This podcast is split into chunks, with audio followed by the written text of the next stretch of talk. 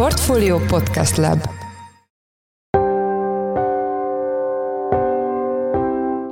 Mindenkit üdvözlünk, ez a Portfolio Checklist szeptember 21-én csütörtökön. A mai műsorban alapvetően Varga Mihály pénzügyminiszter délelőtti bejelentésével foglalkozunk, mely szerint emelkedhet a bankadó Magyarországon, a támogatott hiteltermékek pedig átalakulhatnak. Ezekben a helyzetekben az szokott történni, hogy amikor bejön valami rossz külső sok, és valamilyen külső sok mindig érkezik, akkor elkezd lassulni a gazdaság, akkor kevesebb az adóbevétel, és meg kell szorítani. De viszont amikor megszorítunk és elveszünk pénzeket, akkor ugye az tovább lassítja a gazdaságot, amire megint megszorítással kell válaszolnunk, és ezért ezek az országok, akik erősen prociklikusak voltak, gyakran hosszú időre bekerülhetnek egy ilyen önerősítő negatív spirálba. A témáról az első blogban Zsidai Viktort, a Citadella alap portfólió menedzserét kérdezzük, vele egy másik, persze a magyar gazdaságpolitikához kapcsolódó hírről is beszélünk, ez pedig az, hogy a Porsche Hungária már év eleje óta euróban árazza a legtöbb autóját Magyarországon, amiről eddig nem nagyon volt szó a közbeszédben. Erről a témáról a magyar gazdaság euroizációjának kontextusában lesz szó. A második és harmadik blokkban visszatérünk a potenciális bankadó emeléshez, a bankokra gyakorolt hatást Palkó Istvánnal, a portfólió vezető pénzügyi elemzőjével, a tőkepiaci konzekvenciákat pedig Nagy Viktorral, lapunk részvény rovatának vezető elemzőjével beszéljük át. Én Forrás Dávid vagyok, a Portfólió podcast szerkesztője, ez pedig a checklist szeptember 21-én egy rövid szünet, és jövünk vissza.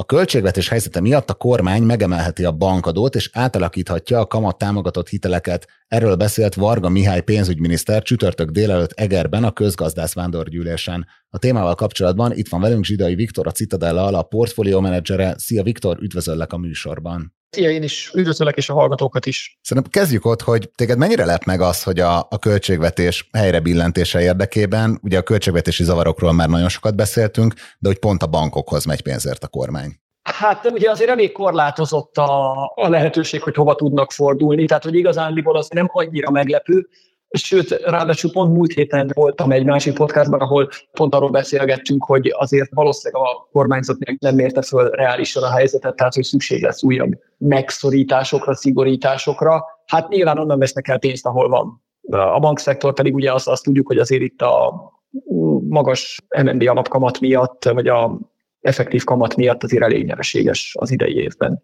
És ez milyen üzenete lehet a befektetők számára, hogy hát a kormány ugye már kvázi elköteleződött a szektorális különadók és benne a banki extra profitadó mérséklése mellett. Ugye itt a konkrét banki esetben az államadóság finanszírozásáért cserébe engedte volna el jövőre ennek az új tavaly bevezetett tehernek a, a felét, és most pedig egy ilyen, hát úgy néz ki, hogy 180 fokos fordulatot vesz, és nem, hogy csökkentés lesz, de még meg is emelheti a bankadót. Hát azt kell, hogy mondjam, hogy aki ezt elhitte, azt szerintem nagyon naív volt. Tehát aki azért ismeri a gazdaság történetet, a gazdasági döntések mechanizmusát, meg látja, hogy mi folyik Magyarországon, szerintem azt elég jól lehetett tudni, hogy most már egy legalább egy egy-másfél éve azért folyamatosan azt látjuk, hogy a magyar gazdaság bekerült abba a klasszikus spirálba, ami a prociklikus gazdaságpolitikát folytató országoknál mindig megtörténik. Ugye az történt, hogy a jó időben, amikor nagy hátszelünk volt, minden jól zajlott, akkor a kormányzat nem képzett elég tartalékot ugye a fiskális oldalon,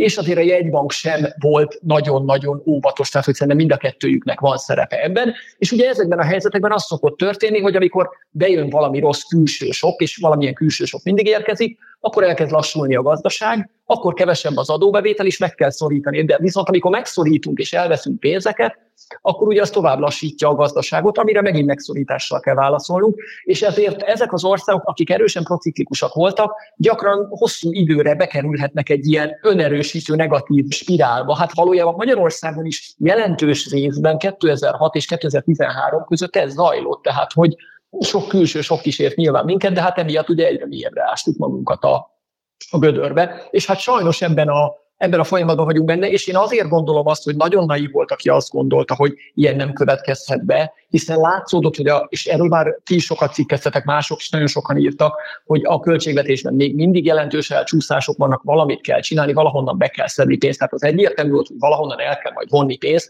és az valakinek fájni fog. Tehát, hogy szerintem nem szabad naív lenni, hanem a gazdasági realitásokkal kell szembenézni mindig egy befektetőnek is. Annyi betekintést én adnék most a hallgatóknak a szerkesztési folyamatokba, hogy egy más téma miatt beszéltük le a mai interjút, de tulajdonképpen nagyon szorosan kapcsolódik ehhez, ez pedig a, a gazdaságnak a rejtett vagy ilyen spontán euroizációja, amiről már korábban is többet beszéltünk. Az ilyen típusú helyzetek, tehát hogy amikor a kormány elköteleződik valami mellett, és utána néhány hónapon belül hátraarcot fordít, ez gyorsíthatja el a magyar gazdaság euroizációját. Abszolút, bár én azt gondolom, hogy magát az euroizációt, amiről megint csak már szerintem pár éve beszélünk, leginkább az mozdítja előre, nyilván maga az általános gazdaságpolitikai kiszámíthatatlanság is segíti, de leginkább ugye a deviza árfolyammal kapcsolatos bizonytalanság az, nem feltétlenül a kormányzati fiskális politika az, ami ezt segíti, de az kétségtelen tény, hogy ez egy, ez egy újabb pont, ami afelé vezeti ezeket a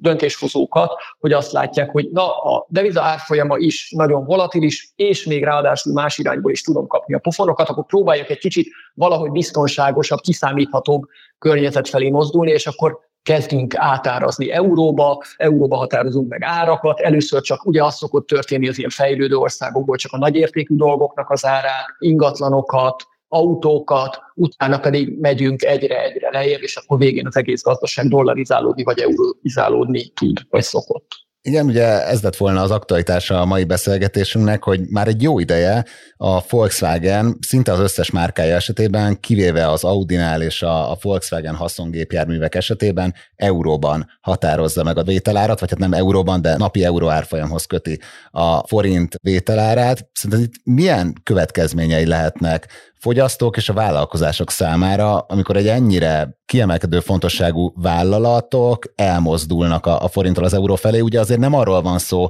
hogy most a külső gyáli úton az autónepper azt mondta, hogy figyelj, én most euróban fogom neked tudni behozni a három éves használt Mercedes Németországból, hanem hát tényleg az egyik legnagyobb autóimportőrről van szó. Ugye ez kicsit olyan, mint a várakozásoknak az eset, hogy, és egy kicsit ide is tartozik, hogy az infláció is ugye úgy tud kialakulni, hogy mindenki megszokja, hogy mindenki más ja, január 1-ére emelek árat megbért, ja, mert a többiek is ugyanezt csinálják. Ugye, hogyha fölbukkanak olyan gazdasági szereplők, akik euróban áraznak gyakorlatilag termékeket, akkor egyre valószínű, hogy mások is követni fogják a példájukat. Tehát, hogy ez, ez mindenképpen a magyar gazdaság szempontjából nem annyira jó hír, és azért nem jó hír, mert eleve az, az alapelve annak, hogy tartsunk saját devizát, ugye az a monetáris politikai valamiféle önállóság lenne a célja. Viszont, hogyha ugye mindenki euróban áraz, vagy egyre többen áraznak euróban, abban határozunk vagy majd esetleg rossz esetben később a fizetéseket, meg mindent, akkor ugye a jegybanknak egyre inkább egy olyan fegyvere lesz, ami egyre kevesebb dologra hat, hiszen ha mindenki euróban tranzaktál, és euróban van minden, ugye akkor a forintot a hiába rakosgatjuk ide-oda, meg a forint kamatokat hiába rakjuk ide-oda, ugye nem fog annyira hatni, mint hathatna a, a gazdaságra. Úgyhogy ez mindenképpen a magyar gazdaságpolitikának a önállóságát és a lehetőségeit gyengíti, de ez azért van, ugye, és ezt ne, ne rejtsük véka, ez azért van, mert korábban visszaéltünk ezzel a fegyverrel. Ugye mi a normális például egy devizánál? A deviza lehet egy villámhárító, tehát amikor minket ér egy külső sok, akkor megcsinálhatja azt egy, egy, egy, egy szuverén ország, hogy leviszi a kamatokat, begyengül a devizája, és ezzel tompítja a soknak a, a nagyságát. Viszont utána az devizát vissza kell erősíteni nagyjából ugyanarra a szintre, esetleg magasabb kamatokkal, ami nem annyira kellemes, vagy egy kicsit fájdalmas, de hosszú távon ugye, ugye így tud stabil maradni a deviza. Most Magyarország esetében mit látunk, hogy itt is voltak külső sokok, és hát mindig, amikor jött valami külső sok, akkor legyengült a forint, de aztán nem erősítettük vissza, nem raktuk a helyére, hanem egy ilyen lépcsőszerűen mindig egy külső sok egyre egyre gyengébb állapotba lökte, és hát ezt megszokják a gazdasági szereplők, azt mondják, hogy ez nekik nem tetszik, nem akarnak ezzel együtt élni, akkor inkább az euróban fogunk árazni, és ezzel szép lassan elveszíti a gazdaságpolitika az egyik fontos befolyásolási lehetőségét. Ugye globálisan már több helyen megtörtént, ahogy te is említetted, egy dollarizáció vagy egy euroizáció. Mit tanulhatunk ezekből az esetekből? Hát azt gondolom egyébként, hogy mivel nagyon közel vagyunk az euróövezethez, és hogyha van egy ilyen spontán, egyébként sokáig tud tartani ez a folyamat is, hiszen ha megnézzük akár Törökországot is, ahol nagyon erősen dollarizált a gazdaság, amellett még párhuzamosan nagyon sokáig fönn tud maradni a saját deviza, viszont én azt gondolom, hogy Magyarország azért közelebb van az eurozónához, és egyre inkább, ahogy, tehát kicsit speciális a, a mi helyzetünk, mert egyre inkább nőni fog a késztetés, hogyha már úgyis euróizálódott a gazdaság, akkor vezessük be hivatalosan is a, az eurót, tehát hogy ez szerintem folyamatosan afelé lögdös minket, hogy, hogy hivatalosan is bevezessük, és akkor az történik meg, mint a dollarizált vagy.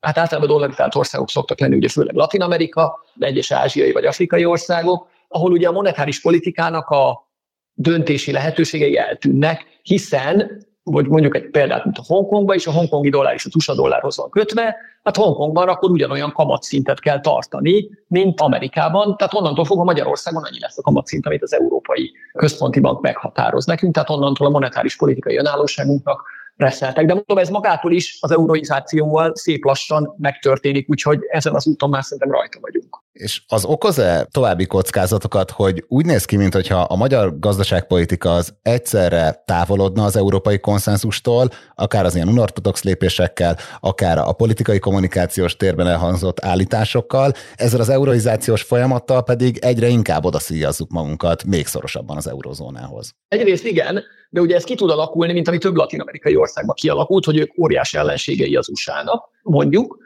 szavakban, vagy tettekben, vagy mind a kettőben, miközben dollárral fizetnek az adott országban. Ugye most volt hír, ugye a legnagyobb esélyes az argentin választásoknak, konkrétan beszántaná az argentin jegybankot, és azt mondja, hogy tartsuk csak a dollárt. De több más országban is van ilyen, tehát hogy szerintem ez simán elképzelhető, tehát van ilyenre példa, és, és ez simán működhet, vagy hát működik, nem, nem mondom, hogy nagyon jól működik, de ilyen lehet, hogy politikailag távolodunk egy deviza övezettől, miközben a devizáját szép lassan akarva vagy akaratlanul megbevezetjük. Jó, utolsó kérdésem, hogy szerinted még megállítható ez a folyamat, illetve hogy az interjú elején ugye beszéltünk egy ilyen prociklikus gazdaságpolitikáról, hogy azt a spirált meg lehet még törni. Azt mondanám optimistaként, hogy teoretikusan igen, de azért az elmúlt két-három évnek a történései alapján azt látom sajnos, hogy a magyar gazdaságpolitikának a logikája az nem ebbe az irányba megy. Tehát én tartok tőle, hogy Magyarország továbbra is hajlamos ezen az úton járni, ami meg egy viszonylag magasabban beragadó inflációt, időnkénti devizagyengítést jelent, nem túl kiugró növekedéssel, ami tökéletesen megáldja a további euroizációnak. Úgyhogy elméletileg igen, minden lehetősége megvan a gazdaságpolitikai döntéshozóknak, hogy ennek gátat szabjanak, de a bizalomnak a visszaépítése, ami, mert ugye ez egy bizalmon alapuló dolog, mert azért választják az eurót az emberek, mert kevésbé bíznak a forintban, az egy több éves folyamat. Tehát ahhoz, hogy a forint iránti bizalmat visszaépítsük, ahhoz több évig nagyon-nagyon kiegyensúlyozott monetáris és fiskális politikát, és hát szabályozói környezetet is kellene biztosítani. Én megmondom őszintén, erre nagyon nagy esélyt nem látok. Nagyon szépen köszönjük az elemzésedet. Az elmúlt percekben Zsidai Viktor a Citadella alap portfólió menedzsere volt a checklist vendége. Köszönjük szépen, hogy a rendelkezésünkre álltál. Köszönöm szépen. És akkor visszatérünk mai vezető témánkhoz, a bankadó potenciális emeléséhez, valamint a kamattámogatott hitelek átalakításához, a bankszektorra gyakorolt lehetséges implikációkkal kapcsolatban. Itt van velünk Palkó István, a portfólió vezető pénzügyi elemzője. Szia István, üdvözöllek a műsorban. Szia Dávid, köszöntöm a hallgatóinkat. Kezdjük a bankadóval. Korábban nem arról volt szó, hogy hamarosan kivezetik a szektorális különadókat? Eredetileg arról volt szó, hogy ezeket eleve csak két évre vezetik be, és ugye tavaly volt egy év, meg idén van egy év, tehát idén december 31-e után már nem kellene ezeknek velünk élniük. Ugyanakkor már az elmúlt hónapokban egyértelművé vált, hogy a szektorális különadók többsége esetében nem kivezetésről lesz szó, hanem fokozatos kivezetésről, tehát hogy jövő évben ezek még részben maradni fognak. Konkrétan például az általunk tárgyalt bankszektor esetében nagyjából az extra profit adónak, amit tavaly bevezett, tettek, annak a megfelezéséről volt eddig szó. Abban az esetben, amennyiben egy bank jelentősen tudja emelni az állampapírállományát, ennek az emelésnek a 10%-ával, de legfeljebb az extra profit adója 50%-a erejéig tudja csökkenteni ezt a különadó terhelését. Ez praktikusan ugye azt jelenteni, hogy a jövő évben fele akkora bankadót fizet a bankszektor, mint idén. És bonyolítja egyébként egy kicsit a képet, hogy évközben is változott a bankadó szabályozása. Addig bevétel alapú volt, a második fél évben pedig már eredmény alapúvá tették. Minden esetre ez, ez a második fél éves szabályozás szerinti szinthez képes lenne egy felezése a bankszektornak a jövő évben, ez nagyjából 100 milliárd forintos adóterhet jelentene, az idei 200 milliárd forint fölötti extra profit adóval szemben, és egyébként emellé még jön az a hagyományos bankadó is, amit eredetileg 2010-ben vezetett be a kormány, aztán csökkentett egyébként, de még mindig több mint 70 milliárd forinttal terheli évente a bankoknak a eredményét. És akkor most ez gyakorlatilag megy a kukába ez a terv, hogy jövőre felezés jön, és valószínűleg emelés jön helyette? Szerintem az lenne az észszerű, hogyha ez a része, hogy jön egy bankadó csökkentési lehetőség, amennyiben egy bank állampapír állományát növeli. Ezt nem kukáznák le, hiszen ezzel a kormánynak egy bizonyos célja nem teljesülne. Tehát nevezetesen ugye az, hogy a, a bankokat minél több állampapír vásárlására ösztönözze. Ez az állampapír állomány egyébként az utóbbi időszakban stagnált, és úgy tűnik egyébként, hogy a bankok elköteleződtek az iránt, hogy növelik az állampapírállományukat annak érdekében is, hogy csökkentsék a különadó tervüket, mert ezt nem kellene sútba hajítani, hogy ezt inkább akkor kiegészítő jelleggel fogja a kormány ezt a bankadót megemelni, érintetlenül hagyva ezt az állampapír állomány növelési tervet. Ezt nem tudjuk egyelőre pontosan megmondani, de valószínűleg ez lenne egy észszerűbb megoldás. Hogy érintheti a szektor nyerességességét a bankadó megemelése, és milyen strukturális kockázatokat hordoz ebben a jelenlegi recessziós helyzetben, ha pont a bankszektort adóztatják megint meg? Ugye azt nem tudjuk, hogy mekkora plusz adóbevételre van szüksége a kormánynak, ugye azt messze nem tudjuk, hanem nem tudjuk, hogy hogyan szabályoznák ezt az új bankadót, vagy ezt a bankadó emelést, hiszen erről még semmilyen konkrétumot nem árult el Varga Mihály, sőt, egyébként feltételes módban beszélt még erről a bankadóról, tehát ez fontos kiemelni, hogy nem tényeket közölt a, az EGRI közgazdászvántos gyűlésen itt a hallgatósággal, tehát egyelőre ezt nem tudjuk megmondani, hogy pontosan hogy érinteni a bankok eredményét az új bankadó, de nyilvánvalóan csökkenteni. Egyébként az első fél évben 676 milliárd forint volt a bankszektornak a belföldi nyeresége, ez egy rekordszintet jelent, és tőkearányos megtérülésben egyébként szintén viszonylag jó 20% fölötti szintet jelent. Ugyanakkor látni kell azt, hogy a bankoknak a rekordprofitja egyértelműen átmeneti jelenség. Ugye minek köszönhető? Hát ha az MNB-től kapott kamatoknak elsősorban, a rekord kamat környezetben a bankok rekord kamat jövedelmet értek el, és ennek csak egy részét vonta el extra profitadó vagy kamat stop formájában a kormány.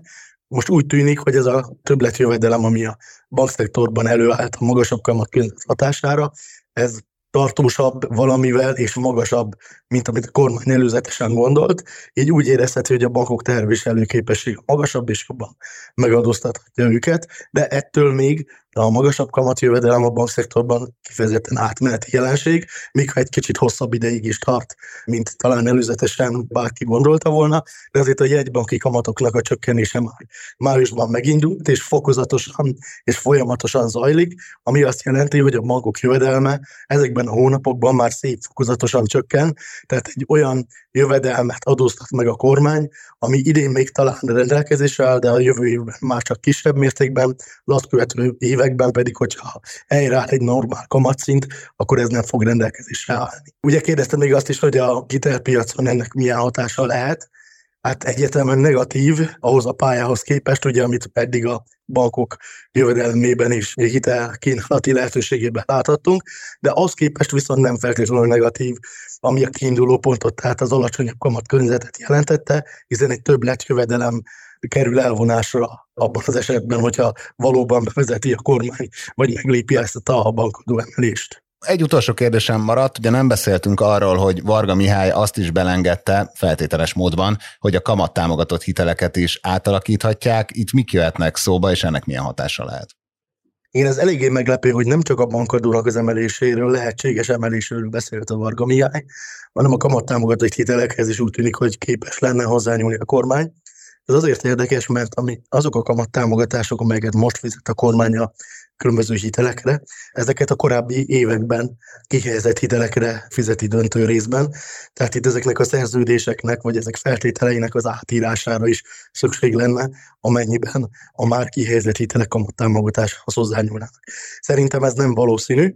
Valószínűbb az, hogy az újonnan kihelyezett hitelek kamattámogatását csökkentenék, ha erre sor kerülne. Ugyanakkor a hitelpiac az az jelentősen visszaesett az utóbbi időben.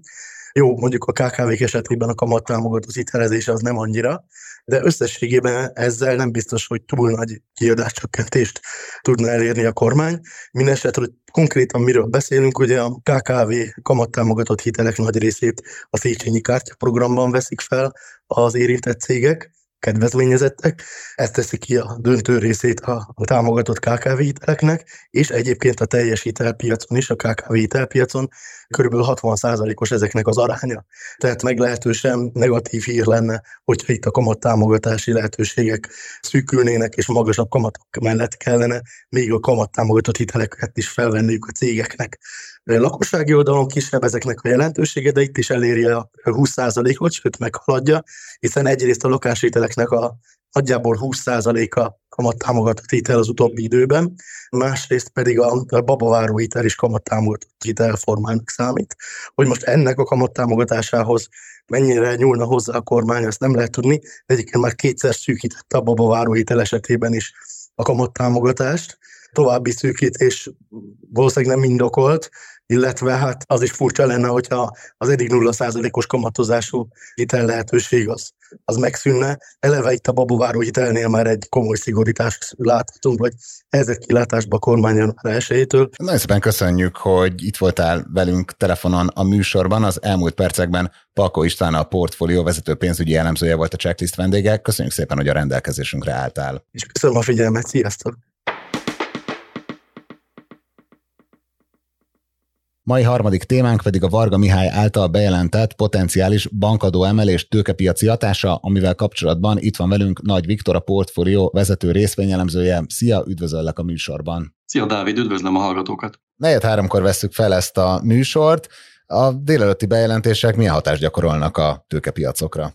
Nem jó hatást gyakorolnak a tőkepiacokra. Az OTP árfolyama közel 6% mínuszban áll jelenleg, hogy egy kicsit perspektívába helyezzük az eseményeket. A hét elején még lokális csúcson állt az OTP árfolyama 14.400 forint környékén, akkor egyébként írtunk egy technikai jellemzést az árfolyamnak a várható alakulásáról, és hát benne volt a pakliban egy nagyobb esés, hiszen egy nagyon érdekes technikai kép rajzolódott ki, aminek a lényege az, hogy egyre magasabb csúcsokat ért el az OTP, eközben egy nagyon fontos indikátor pedig egyre alacsonyabb csúcsokat, és hogyha ilyen divergenciát látunk, az jellemzően egy nagyobb esést szokott előre jelezni, és hát az esés meg is jött, és utána pedig a hír is megérkezett hozzá, hogy ahogy te is említetted, Varga Mihálynak a bejelentésére reagáltak a befektetők. Azóta, mióta, tehát a hét elejé csúcs közel 11%-ot esett az OTP árfolyama, csak ma több mint hatot, és egyébként ezzel együtt a technikai kép is alaposan elromlott, tehát nem, nem jól néz ki most az OTP.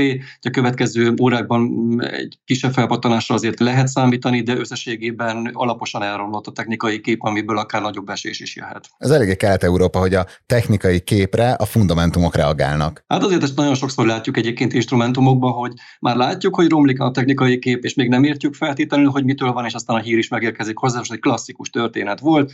Tehát ahogy elkezdett gyorsulni az esés, úgy jött is a hír, és aztán folytatódott a földbecsapódás. Egyébként tényleg nagyon csúnya, ami ma történik, és az OTP abszolút kilóg a sorból, tehát itt nem arról van szó, hogy egy nemzetközi eseményben lenne az OTP, bár a nemzetközi tőkepiaci hangulat is romlott, de azért az OTP nagyon kilóg ma a régiósban papírok közül. Ugye néhány napja talán egy hete vagy két hete beszéltünk itt a checklistben veled arról, hogy milyen jól teljesít az OTP idén. Ez kicsit ilyen felhívás lehetett a keringőre egy ennyire jó teljesítmény egy ilyen évben? Hát azért azt látni kell, hogy az OTP az tényleg kifejezetten nagyot megy idén. Ugye látni kell, hogy valójában extra tételek is vannak, de azért az, amit mondjuk az első fél évben elért az OTP csoport, az az hát arra nehéz már szavakat találni. Ugye a csoport 577 milliárd forint adózott eredményt ért el az első fél évben, csak a második negyedében 382 milliárd forint volt, és hogyha ezt a negyedévet nézzük, gyakorlatilag az OTP történetében csupán kettő olyan év volt, amikor egész évben nagyobb volt a profitja, mint három hónap alatt az idei második negyedében. Nyilvánvalóan nem csak mi látjuk ezt, látják a döntéshozók, a politikusok is, és hát ha van honnan elvenni, és ugye látjuk azt, hogy egyébként a költségvetés nehéz helyzetben van, valamilyen szinten lehetett arra számítani, hogy a különadók esetleg emelésre kerülnek. Ugye, nagy kérdés egyébként, hogy meglepetés volt ez a mostani lépés. Egyrészt nem volt meglepetés, mert tudtuk, hogy a költségvetés nehéz helyzetben van, és ilyenkor szinte automatikusan nyúlnak a az olyan szektorok felé a politikusok, ahol magas profit képződik, de olyan szempontból viszont meglepetés volt, hogy az itt az adóterhek csökkenésére lehetett számítani. Ugye be volt lengetve az, hogy az extra profit adó az jövőre csökkenni fog azoknak a pénzintézeteknek, amelyek jelentősebb mennyiségű állampapírt vásárolnak, tehát összességében a befektetők is arra pozícionálhatták magukat, hogy jövőre talán csökkennek az adóterhek. Tehát ez egy ilyen felemás történet, és hát látszik, hogy a legrosszabb forgatókönyv felé sodródunk, és emelkedhetnek a bankok, így az OTP terhei is. A végén kicsit zoomoljunk ki az OTP-ről, így a teljes magyar tőkepiac kontextusában látszik el valami a bejelentés tekintetében? Hát a hangulatra nem volt jó hatással egyértelműen kijelenthetjük azt, hogy a Varga Mihály bejelentette ezeket a lépéseket, és hát ugye most az egész magyar gazdaságra irányul a figyelem, és annak a nehéz helyzetére, ugye a költségvetésnek a nehéz helyzetére, a MOL és a Richter részvényei is esnek, bár jóval kisebb mértékben, mint az OTP, és hát egyedül a Magyar Telekom vitézkedik, ugye ott az a sztori, hogy miközben mondjuk a bankszektornak a terhei emelkedhetnek, néhány nappal ezelőtt olyan bejelentés érkezett, hogy a telekom szektorban viszont csökkennek a terhek, és hát ennek örülnek a befektetők, egyfajta átsúlyozás is látszik, miközben az OTP-mol és a Richter részvényei esnek, a Magyar Telekom 0,8% pluszban van, tehát itt annak örülnek a befektetők, hogy van egy szektor, amelyik most nagyon úgy tűnik, hogy amivel kegyesen bánik a kormány. Hát itt a hangsúly lehet, hogy a most nagyon úgy tűniken van, hiszen fél éve a bankszektorról is ezt hihettük. Ez az örök probléma, tehát hogy a gazdasági szereplők arra panaszkodnak, hogy kiszámíthatatlan a magyar gazdasági környezet, az adóterheléseik, és hát látjuk, hogy ebben gyökeres változást tud beállni egyik pillanatról a másikra, ez így van. Hát nagyon szépen köszönjük a tőkepiaci kitekintésedet. Az elmúlt percekben Nagy Viktor, a portfólió vezető részvényelemzője volt a checklist vendége. Köszönjük szépen, hogy a rendelkezésünkre álltál. Én is köszönöm. Sziasztok!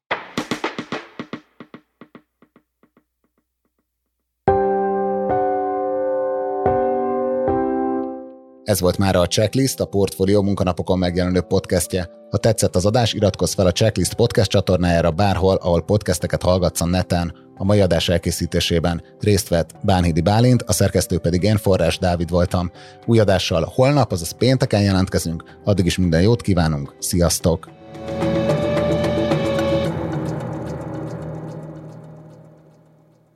Reklám következik.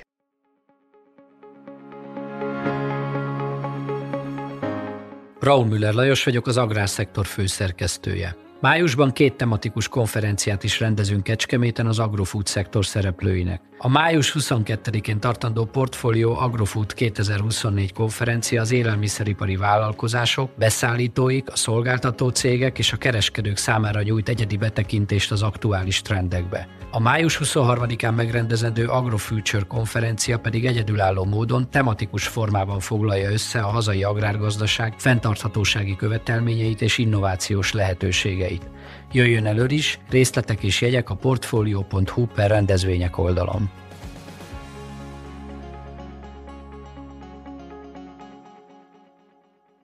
Reklámot hallottak.